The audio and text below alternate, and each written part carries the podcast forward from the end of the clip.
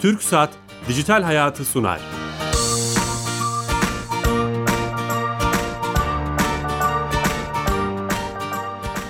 Herkese merhaba, ben Bilal Eren. Teknoloji, internet ve sosyal medyanın daha geniş anlamda dijitalleşmenin hayatlarımıza etkilerini konuştuğumuz Dijital Hayat programımıza hoş geldiniz. Her cuma saat 15.30'da TRT Radyo 1 mikrofonlarında sizlerle beraberiz.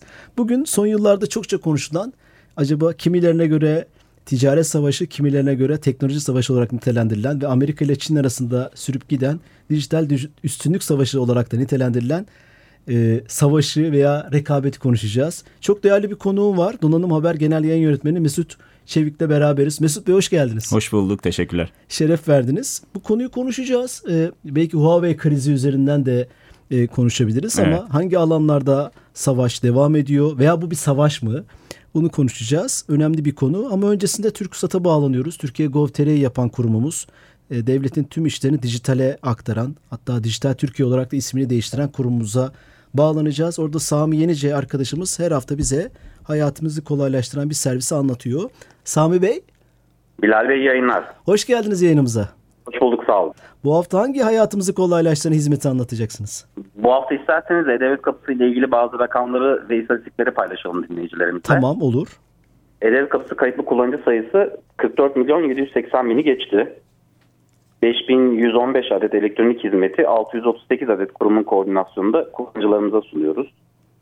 Mobil uygulamalarımızdan sunduğumuz hizmet sayısı ise 2407.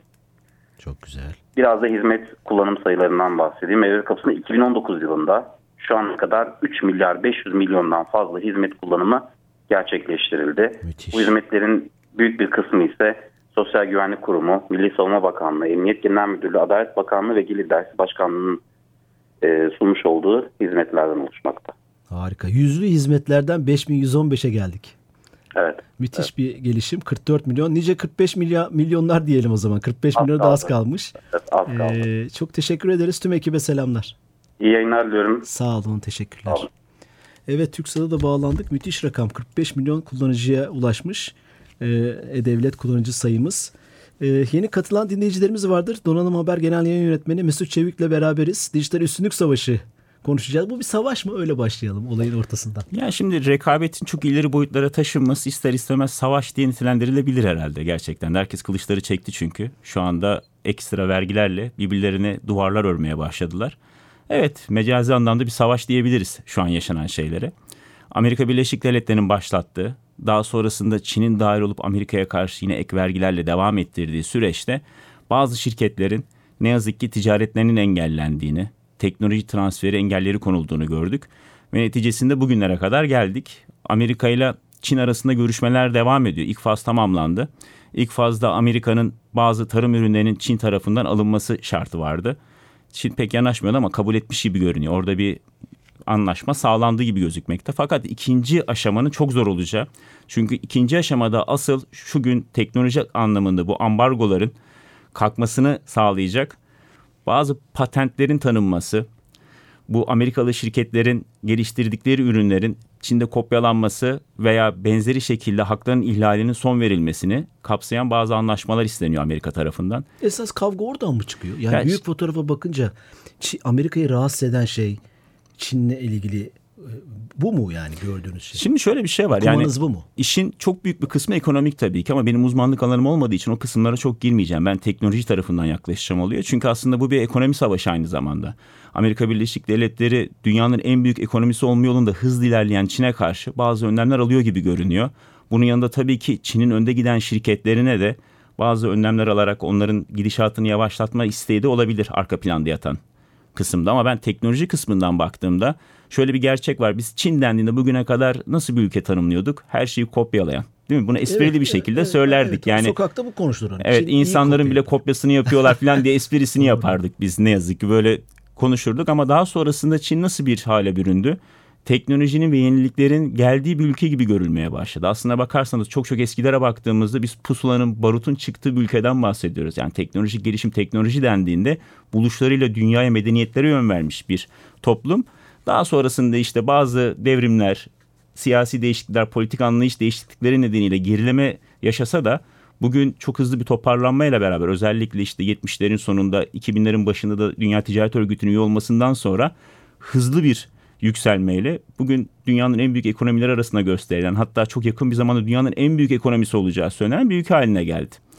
E, bununla beraber tabii ki ne yaptılar? Teknolojiyi yakaladılar. Çünkü dünyanın üretim üstü haline geldi. Özellikle 2001 yılında Dünya Ticaret Örgütü'ne üye olması ve kapılarını diğer ülkeler açmasıyla beraber, bariyerleri kaldırmasıyla beraber dünyanın üretim üstü olduğu için üretim maliyetleri düşüktü. Yurt dışından gelen firmalara çok büyük teşvikler sağlanıyordu.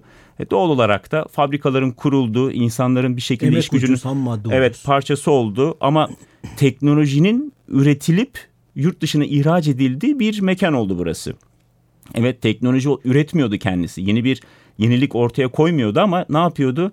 Yeniliklerin yani akılda üretilmiş sanal şeylerin gerçeğe fiziksel hale dönüştürüldüğü bir yer Tersten olma özelliği taşıyordu. hocamız. Bilmiyorum katılır mısınız? Şimdi tersten mühendislik kısmı tabii ki ilerleyen safhalarda oldu. Mesela bazı büyük şirketlerin kurulma aşamalarına baktığımızda Huawei'in bile ilk kurulduğu aşamaya baktığımızda ters mühendislik yaptığını özellikle yurt dışındaki büyük telekom santrallerinin, iletişim santrallerinin ters mühendislikle Çin'de üretilmesi üstüne çalıştığını görüyoruz. Ama daha sonrasında işte yetişmiş iş gücü, bazı makinelerin nasıl kullanılacağının öğrenilmesi, bazı teknolojilerin nasıl çalıştığının iyice halk tarafından da yaygınlaşmasıyla beraber bunların nasıl yapılacağının e, eğitim kurumları da gelişti tabii ki. Çok öğretim kısmında da yetkin bir hale geldiler. Mesela bazı istatistikler paylaşılıyor. 2030 yılında Çin'in eğitimli iş gücünün normal çalışan sektöre katılımının %20'leri %30'ları aşacağı söyleniyor. Üniversite mezunu insanların Almanya ile eş hale gelecek deniyor. Yani eğitim kısmında da inanılmaz bir atakları var. E, ne oldu? Çin artık başkalarının söylediklerini yapan ya da ters mühendislikle kopyalayan bir ülke olmaktan yeni şeyler üreten, fark yaratacak şeyler ortaya koyabilen bir ülke haline dönüşmeye başladı. Bu şimdi bazılarını korkutuyor tabii ki. Neden? Çünkü Çin'in kendi dinamikleri gereği üretim ucuz, üretim maliyetleri çok düşük Çin'de. Doğal olarak ne yapıyor? Kendisi de yenilik ortaya koyduğunda bunu çok daha uygun fiyatla ortaya koyabiliyor.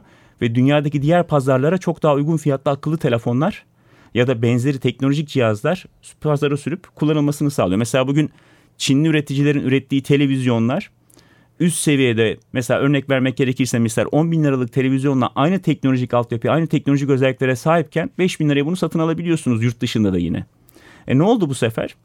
Bizim teknolojinin çıktığını gördüğümüz ülkelerdeki o büyük firmalar zora düştüler. Çünkü eski karlılıkları bulamıyorlar.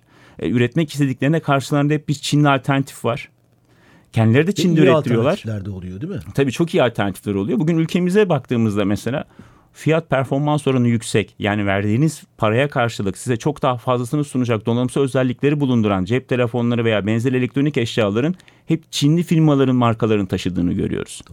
Bu tabii ki neticesinde bazı engellerin de peşi sıra gelmesine ya da düşünülmesine neden oldu. Amerika ilk adımı atan ülkelerden biri ama Amerika'nın mesela tezlerine baktığımızda bir yandan da haksız değiller diyoruz. Çünkü diyor ki bugüne kadar ters mühendislikle bizim yaptığımız inovasyonu, yenilikleri kopyalayarak üstüne basa basa. Hiç telif ödemeden. Evet hiç telif ödemeden, patente takılmadan üretim yaptınız. Şimdi ise yine bizim silahlarımızla bizi vurmaya geliyorsunuz kendi üretim gücünüzü kullanarak. Ben buna izin vermeyeceğim dedi. Ve Amerikalı firmaların teknoloji transferini yasaklamasından sonra Çin'deki en büyük üreticinin dünya telefon pazarını domine eden, telekomünikasyon pazarını domine eden üreticinin dahi telefon üretemez haline, geldi, hale geldiğini gördük. Yani şimdi hep diyoruz ya Çin üretmeye başladı diyoruz ama üretim eninde sonunda hep batılı ülkelerin bu patent haklarına, fikri haklarına dayanan üretim. Bir de içinde herhalde çok değerli bazı katma değeri yüksek yarı iletken çipler gibi. Şimdi de var, yarı elementler iletkenlerin var. hepsi Çin'de üretiliyorlar. Ama burada şöyle bir şey var. Fikri hakları Batılıların. Tamam. Yani Çin'e ait değil.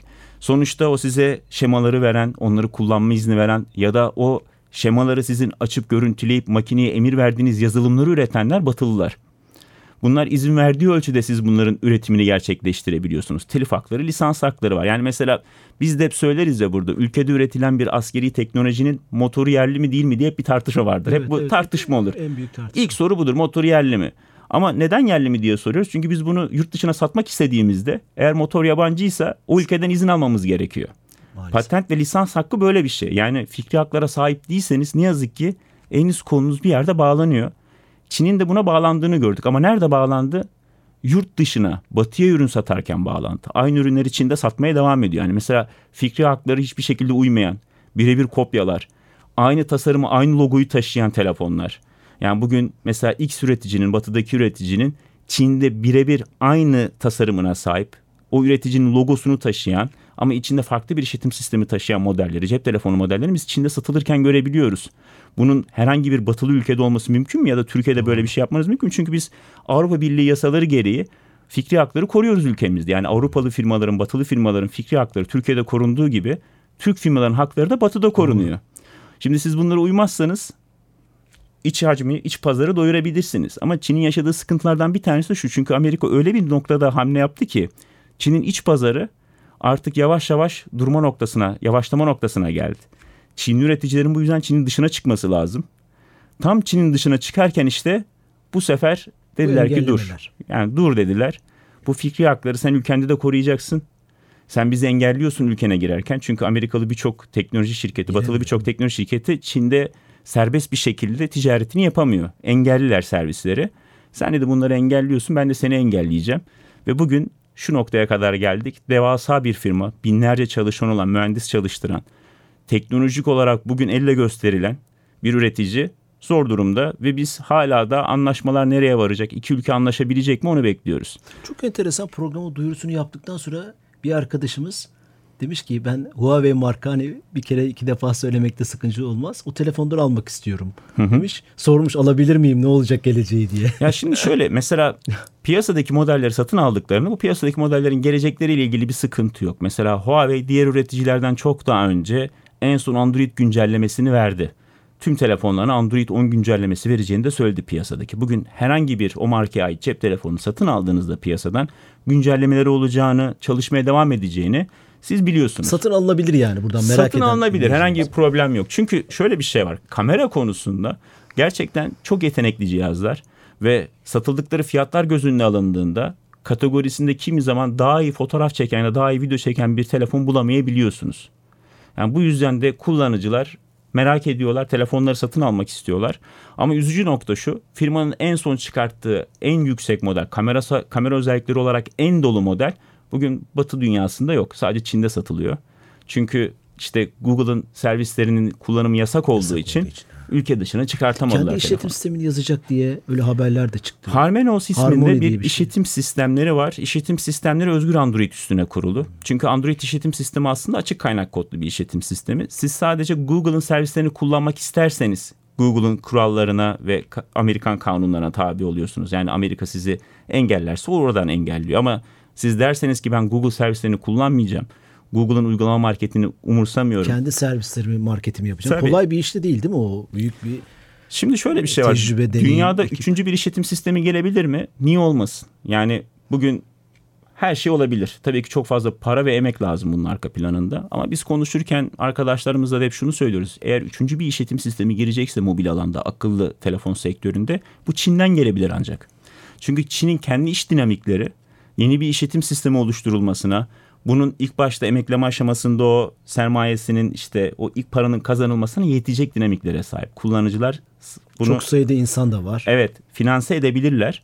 Aynı zamanda zaten Çin'in kendi içinde bütün batılı servisler engelli olduğu için Çin kendi servislerini kullanıyor. Kendi mesajlaşması, kendi arama motoru Tabii hepsini ki. yapmış. Bu yüzden kendi için kullanabileceği bir işletim sistemi üretmesi dünyanın en kolay iş.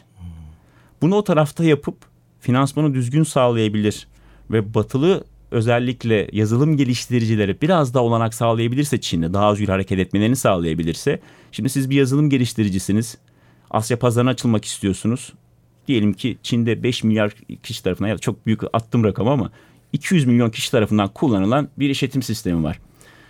Ne yaparsınız? Dersiniz ki ya ben buraya da bir uygulama geliştireyim. Yani bu işletim sistemi içinde bir uygulamam olsun. Çünkü ben para kazanabilirim buradan Aynen. dersiniz. Böyle bir durum söz konusu. Bunu sağlayabilirlerse ben ileride başarılı olabileceklerini düşünüyorum. Çünkü niye olmasın? Yani eğer yazılım geliştiricilerin ilgisini çekebilirlerse, onlara kazanç kapısı sağlayabilirlerse bunu yapabilirler. En son yaptıkları, düzenledikleri geliştiriciler konferansında firma komisyonların diğer marketlere göre çok daha düşük olacağını açıkladı. Yani siz Harmonious için bir uygulama geliştirip bunu sattığınızda sizden daha az kesinti yapılıyor diğer firmaların marketlerine göre. Aynı zamanda reklam servisini duyurdu. Dedi ki biz reklam servisimizi de yapıyoruz. Böylece uygulamanızda reklam aldığınızda yine daha çok para kazanacaksınız. Hani bu tip kazanç örneklerini sundu insanlara.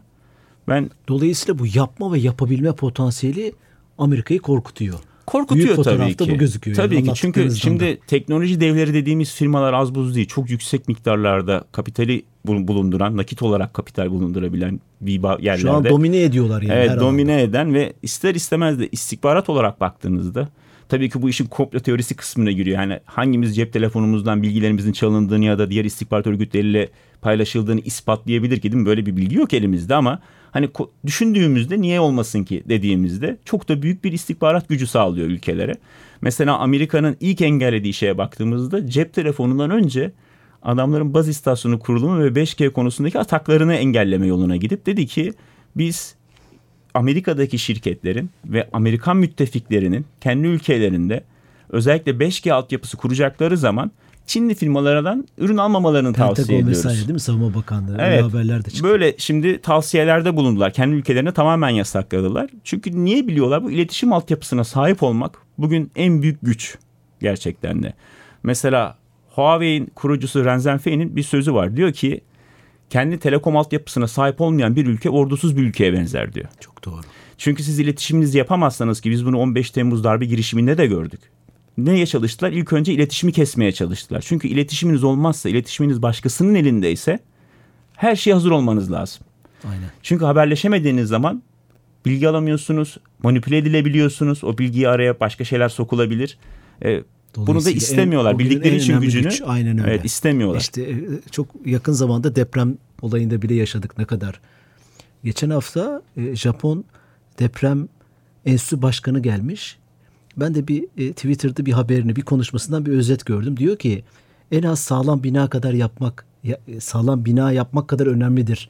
Deprem sırasında iletişim kopmaması. Tabii Çünkü ki. size kim yardım edecek? Öyle bir şehir kültüründe yaşıyoruz ki komşunun komşuyu tanımadı. Çok hoşuma gitmişti yani. O, o hani sadece bu alan değil o alanda bile deprem kriz anlarında bile ne kadar kıymetli Tabii olduğunu ki yani şimdi orada tabii ki biz şeyi düşünüyoruz hep son kullanıcı olarak. Ben eşimi arayabileyim, annemi arayabileyim ama iletişim dediğimiz şeyde polisin sağlık personeliyle haberleşebilmesi, güvenlik personelinin kendi arasında haberleşebilmesi de bu işin bir parçası. Evet telsizle haberleşebilirler doğru ama telsiz bir cep telefonuna göre çok daha yavaş bir iletişim şekli. Daha anlaşılmaz, uzun sürelerin geçtiği bir iletişim şekli. Doğal olarak iletişim hatlarının ayakta kalması özellikle güvenlik güçleri açısından çok kritik. Çok önemli. Peki şey bu dijital üstünlük savaşı diyebileceğimiz savaş hangi alanlarda sadece işte tüketici elektroniği mi? Yani şimdi Böyle aklınıza gelebilecek her alanda var. Yapay zeka, askeri alanlar, son kullanıcıya ulaşan her alanda. Çünkü siz teknolojik olarak diğerlerinden çok daha üstün bir ürün ortaya koyduğunuzda fiyat avantajınız da varsa piyasayı domine ediyorsunuz, hakimi siz oluyorsunuz ve kullanıcılara bir sonraki ürünü satma şansı da elde ediyorsunuz böylece. Eğer siz bir markadan teknolojik olarak üst, diğerlerine göre daha üstün bir ürünü biraz da uygun bir fiyatla satın alırsanız ya başka bir markaya gitmeniz için bir neden kalmıyor. Ve evinize girdiklerinde her türlü olanakla bu onlara çok büyük bir potansiyel, çok büyük bir yarar sağlıyor. Neden? Şimdi bakın mesela Çin'in en büyük sorunlarından bir tanesini şöyle örnek vereyim ben bu teknolojik üstünlük savaşında. Teknolojik üstünlüğün bir ülkeye nasıl fayda sağlayabileceği. Sadece bir firmanın bile üstün olması. Çinli firmalar için hep ne algısı vardı dünya genelinde? Ürün üretiyorlar evet ama çabuk bozuluyor. Kalitesiz Evet öyle gibi. Evet. zamanlarda. Şimdi Huawei'in kırdığı bir şey var. Bu telefonu satın alan insanlar böyle bir memnuniyetsizlik yaşamadılar. Ve teknolojik olarak özellikle kamera alanında son 3-4 yıldır hep rakiplerine göre böyle birkaç noktada daha iyi, daha fazlasını sunan cihazlarla karşı karşıya kaldılar. Bu diğer Çinli üreticilerin de Kalitesinin yükselmesine sebep oldu. kalitesinin yükselmesinden daha ziyade daha kolay ürün satabilmelerini sağladı. Neden? Çünkü bir Çinli firmadan aldınız memnun kaldınız. Ha Çinliler bunu yapabiliyormuş dediniz. İkinci bir Çinli firmaya daha rahat güvendiniz. Ve daha az ödeyip eğer batılı bir firmanın size sağladığından biraz daha fazla teknolojik olarak ayrıntıyı, detayı Müthiş. yakalayabiliyorsanız Çinliler iyi iş yapıyor. Saati de alınır, arabası da alınır. Tabii bu sefer vesaire. bu sefer bakın diğer ürünler de peşi sıra gelmeye başlıyor. Ya bunlar dandik ürün üretmiyor ya. Bunlar teknolojik olarak gelişmiş ürün üretiyor. Teknoloji artık Çin'de. Hani konuşmaya başlıyorsunuz. Aynen. Aa, Çinliler batılıları geçti falan. Hani bir sürü şey konuşmaya başlıyorsunuz. Olayın avantajı onlara çok fazla. Yarın öbür gün bu nesil büyüyecek. Yani şimdi siz diyelim ki Çinli bir markanın cep telefonunu alıp çok memnun kaldınız. Televizyonu alıp çok memnun kaldınız. Şimdi bu çok garip bir örnek ama ileride büyüdünüz çok büyük bir firmanın IT sorumlusu oldunuz. Çinli bir firmadan telekom altyapısı alırken de o firmanın altyapısını, iletişim altyapısını sağlayacak birini alırken e siz zaten çocukluğunuzdan beri Çinli bir markanın ürününü kullanıyorsunuz. Bir bağınız var onda. Tabii bir güven sorunu yaşar mısınız? Yaşamazsınız. E, yarın öbür gün savunma bakanı oldunuz. Anlatabiliyor muyum? Yani bu sefer savunma ürünlerini alırken bile bana sorarsanız baştan beri bir bağınız olduğu için adamların teknolojik olarak gelişmiş biri sınıfta olduğunu düşündüğünüz için daha rahat alım yaparsınız. Çünkü bugün sokaktan geçen bir adamı çevirin. Hiçbir alakası olmasın savunma sanayi konusunda. Japonlar mı çok daha iyi savaş silah üretir? Hindistan mı diyeyim mesela? Teknolojik olarak size Japon diyecektir. Ne ürettiğini sorun hiçbir şey bilmez. Ama neden? Bir algısı var çünkü Algı teknolojik var, evet, olarak. Doğru. Biraz bundan kaynaklı Toplumsal. diye düşünüyorum önemini. Peki bu bu ikili mücadele biz sonuçta bir fotoğrafı çıkarmaya çalışıyoruz. Hani Çinli ABD tarafında değiliz. Türkiye bizim ülkemizi nasıl etkiler? Hani biz nasıl etkileniyoruz veya bizim gibi ülkeler? Ya şimdi Türkiye aslında ligin biraz dışında kalan bir ülke. Yani biz pazarız bu tarafta ne yazık ki. Biz bize getirip satıyorlar. Eğer fiyatı uygunsa satın alıyoruz. Uygun değilse de başka bir firmayı bekliyoruz ki daha uygun bir şey satsın onu satın alalım. Ne yazık ki biz bu savaşın çok böyle bir muhatabı değiliz. Kaldı ki ticaret savaşı sadece Çin'le değil Avrupa ülkeleriyle de biliyorsunuz var. Ve Avrupa'dan alınan birçok ürüne de Amerika ekstra vergiler getirmiş durumda. Ne yazık ki bir dönem Türkiye'ye de benzer böyle şeyler aldılar, kararlar aldılar ama son dönemde vazgeçtiler diye evet. biliyorum. Bu çok güzel bir şey. Biz umuyoruz ki bu şeyin biz muhatap olmayız. Yani burada muhatap olmak çünkü bizim gibi ülkelere zarar verir diye düşünüyorum. Bu arada şunu da söyleyeyim. Ekonomi benim uzmanlık alanım değil dediğim gibi. Konularda da çok yorum yapmak istemiyorum. Teknolojik olarak ama biz ligin çok dışındayız. Ne yapmak lazım peki o lige? Mesela savunma sanayinde sanırım sanırım değil evet hani çıktılarını da görüyoruz. O lige yaklaştık gibi savunma alanında en azından. Birkaç ürünle böyle işte insan hava araçları falan. Ama akıllı telefonlar hani sizde donanım yıllarda donanım e, e, inceleyen bu konuda görüşlerinizi Türkiye ile paylaşan bir e, mecranın sahibisiniz. Burada yayın yönetmenliği yapıyorsunuz. Gördüğünüz şey nedir? Hani bu kıymetli çünkü bu görüşler. Şimdi e, şöyle biz nasıl dahil olabiliriz? Bir yerden işin ucundan nasıl tutabiliriz? Şimdi savunma sanayi bizim ülkemiz için çok önemli bir sanayi dalı. Yani biz bunun ihracatını hiç yapmasak, sadece iç pazarı doyursak bile biz kabulüz buna. Yani bizim için tamam her şey. Evet, Sıkıntı çok kritik, yok. Evet. Çok kritik bir öneme sahip. Özellikle bugün hani çok teknolojik bir cihaz değil ama görünürde bir milli piyade tüfeğini bile düşündüğünüzde o kadar kritik öneme sahip Aynen. ki bu ülke için. O yüzden savunma sanayi sürekli olarak kendini geliştirmeli ve şu anda da bence bana sorarsanız son dönemde özellikle diğer ülkelerle umut kıyasladığımızda şey evet umut verici bir hızla çok hızlı bir şekilde atik bir şekilde gidiyoruz bu tarafta çok güzel. Ama bu tarafta şeyin eksikliği var. Bakın teknolojik olarak biz dünyayı hızlı yakaladık. Teknolojiyi kullanma, devre tasarımı, yapay zekayı kullanma, makine görmeyi kullanma bu tip konularda çok hızlı yakaladık. Ama nerede eksiğimiz var? Ağır sanayide. Ağır sanayinin sonuçları işte motor tasarımı. Bakın motor tasarımı diyoruz. Yani adamlar aslında Birinci Dünya Savaşı'ndan başlayan, İkinci Dünya Savaşı'ndan bile devam eden uçak motoru tasarımlarına sahipler. Oradan gelen bir deneyimleri var. Biz daha yeni yeni bir jet motoru yapar mıyız? Helikopter motoru yapar mıyız diye uğraşıyoruz bu tarafta. Bizim şu anda en büyük böyle Hala ayağımızın en kritik şey o mu sizce? Yani şimdi bir tank diyoruz. Motor olmadan tank Doğru. gitmiyor. Yani istediğiniz kadar siz ona gece görüşü koyun, optik sistemler koyun, stabilizasyon sistemleri koyun, yapay zeka olsun, düşmanı 100 kilometreden vursun falan ama gitmediği zaman bir işinize yarıyor mu? Doğru. Yaramıyor. Mesela motoru sadece şey olarak da düşünmemek lazım. Fosil yakıtlı işten yanmalı motor olarak düşünmeyin. Bugün elektrik motoru dediğinizde ne yazık ki Batılıların o kadar çok patenti ve fikri hakkı var ki. Onlara aşıp şu anda çok yüksek verime sahip elektrik motoru yapamazsınız. Çünkü bunlara o kadar geç kalmışız ki. Evet diğer tarafta çok hızlı yakaladık. Mühendislerimiz, gençlerimiz zehir gibi çalışıyor. Ama ne yazık ki daha önceki dönemlerin bazı işte ekonomik sıkıntıları ya da benzeri görüş ayrılıkları nedeniyle bugün savunma sanayimizin yaşadığı en büyük sıkıntılar olarak ben bunları görüyorum. Yani geçmişten gelen aslında miras bu oldu. Motorun olmaması. Hani hala çok konuşuyoruz Savunma sanayide motor. Tüketici elektronunda yarı iletkenler mesela. Orada ne görüyorsunuz? Tüketici elektronikinde şöyle bir şey var. Tüketici elektronikinde aslında yazılım kısmında biz varlık göstermeye başlamış bir ülkeyiz. Geçtiğimiz sene sadece TOGET'in açıkladığı, Türkiye Oyun Geliştiricileri Derneği'nin açıkladığı ihracat rakamlarına baktığımızda ülkeye 1 milyar doların üstünde bir para sokmuş. Sadece oyun geliştiricileri. Diğer taraftaki yazılım sektörlerini bilmiyoruz çünkü bu işin araştırmasını yapmak oldukça zor. Yani mesela TOGET'te bir araştırma yapılırken telefonla tek tek bütün şirketler aranıyor. Verisini paylaşanların ancak biz verilerini toplayarak böyle bir rakam oluşuyoruz. Halbuki 1 milyar doların çok daha üstünde olduğu konuşuluyor ülkeye katkısının bu sektörün. Yarı iletken yapmak, fiziksel bir ürün yapmak gerçekten zor şu anda. Bizim fikri haklara sahip olmamız lazım. Bizim patentlere sahip olmamız lazım. Yani Türkiye'de bir cep telefonu üretmenin bir anlamı var mı? Yok. Yok. Ben hep söylüyorum. Yani bugün Amerikalı şirketlerin telefonları, bilgisayarları Amerika'da mı üretiliyor? Yok hayır Çin'de üretiliyor ama Çin'e kalan o telefonun yani normal satış fiyatının yüzde üçü falan yani Çin hiçbir şey kazanmıyor İçindeki ondan. bilgi kıymetli değil mi? İçindeki bilgi onun nasıl yapılır bilgisi kıymetli. Zaten nasıl yapılır bilgisinin kıymetli olduğunu nerede gördük biz? Sen benim fikri haklarımı kullanamazsın dediği anda bitti. Adam bitti. Her şeyi üretme kapasitesine sahip. Bakın bütün fabrikalar orada. Ama adam kullanma dedi. Durdu. Bitti yani orada. Böyle bir durum söz konusu. Bu yüzden hani ben evet burada fabrika olsun.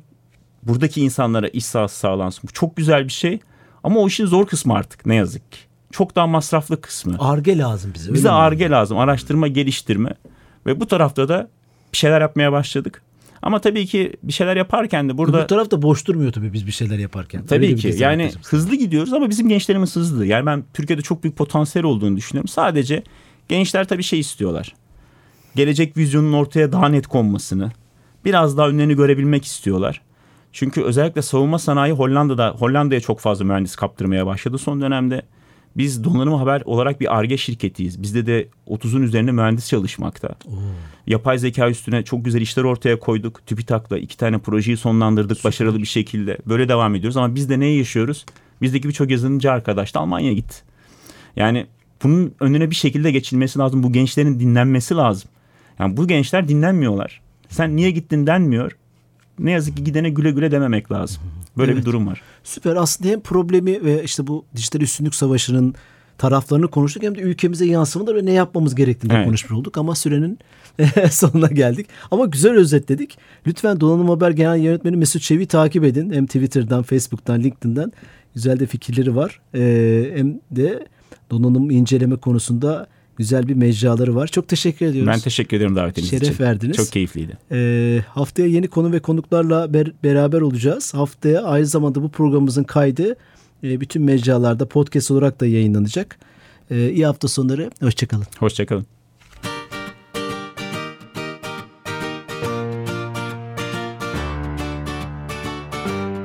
Türk Saat Dijital Hayatı sondu.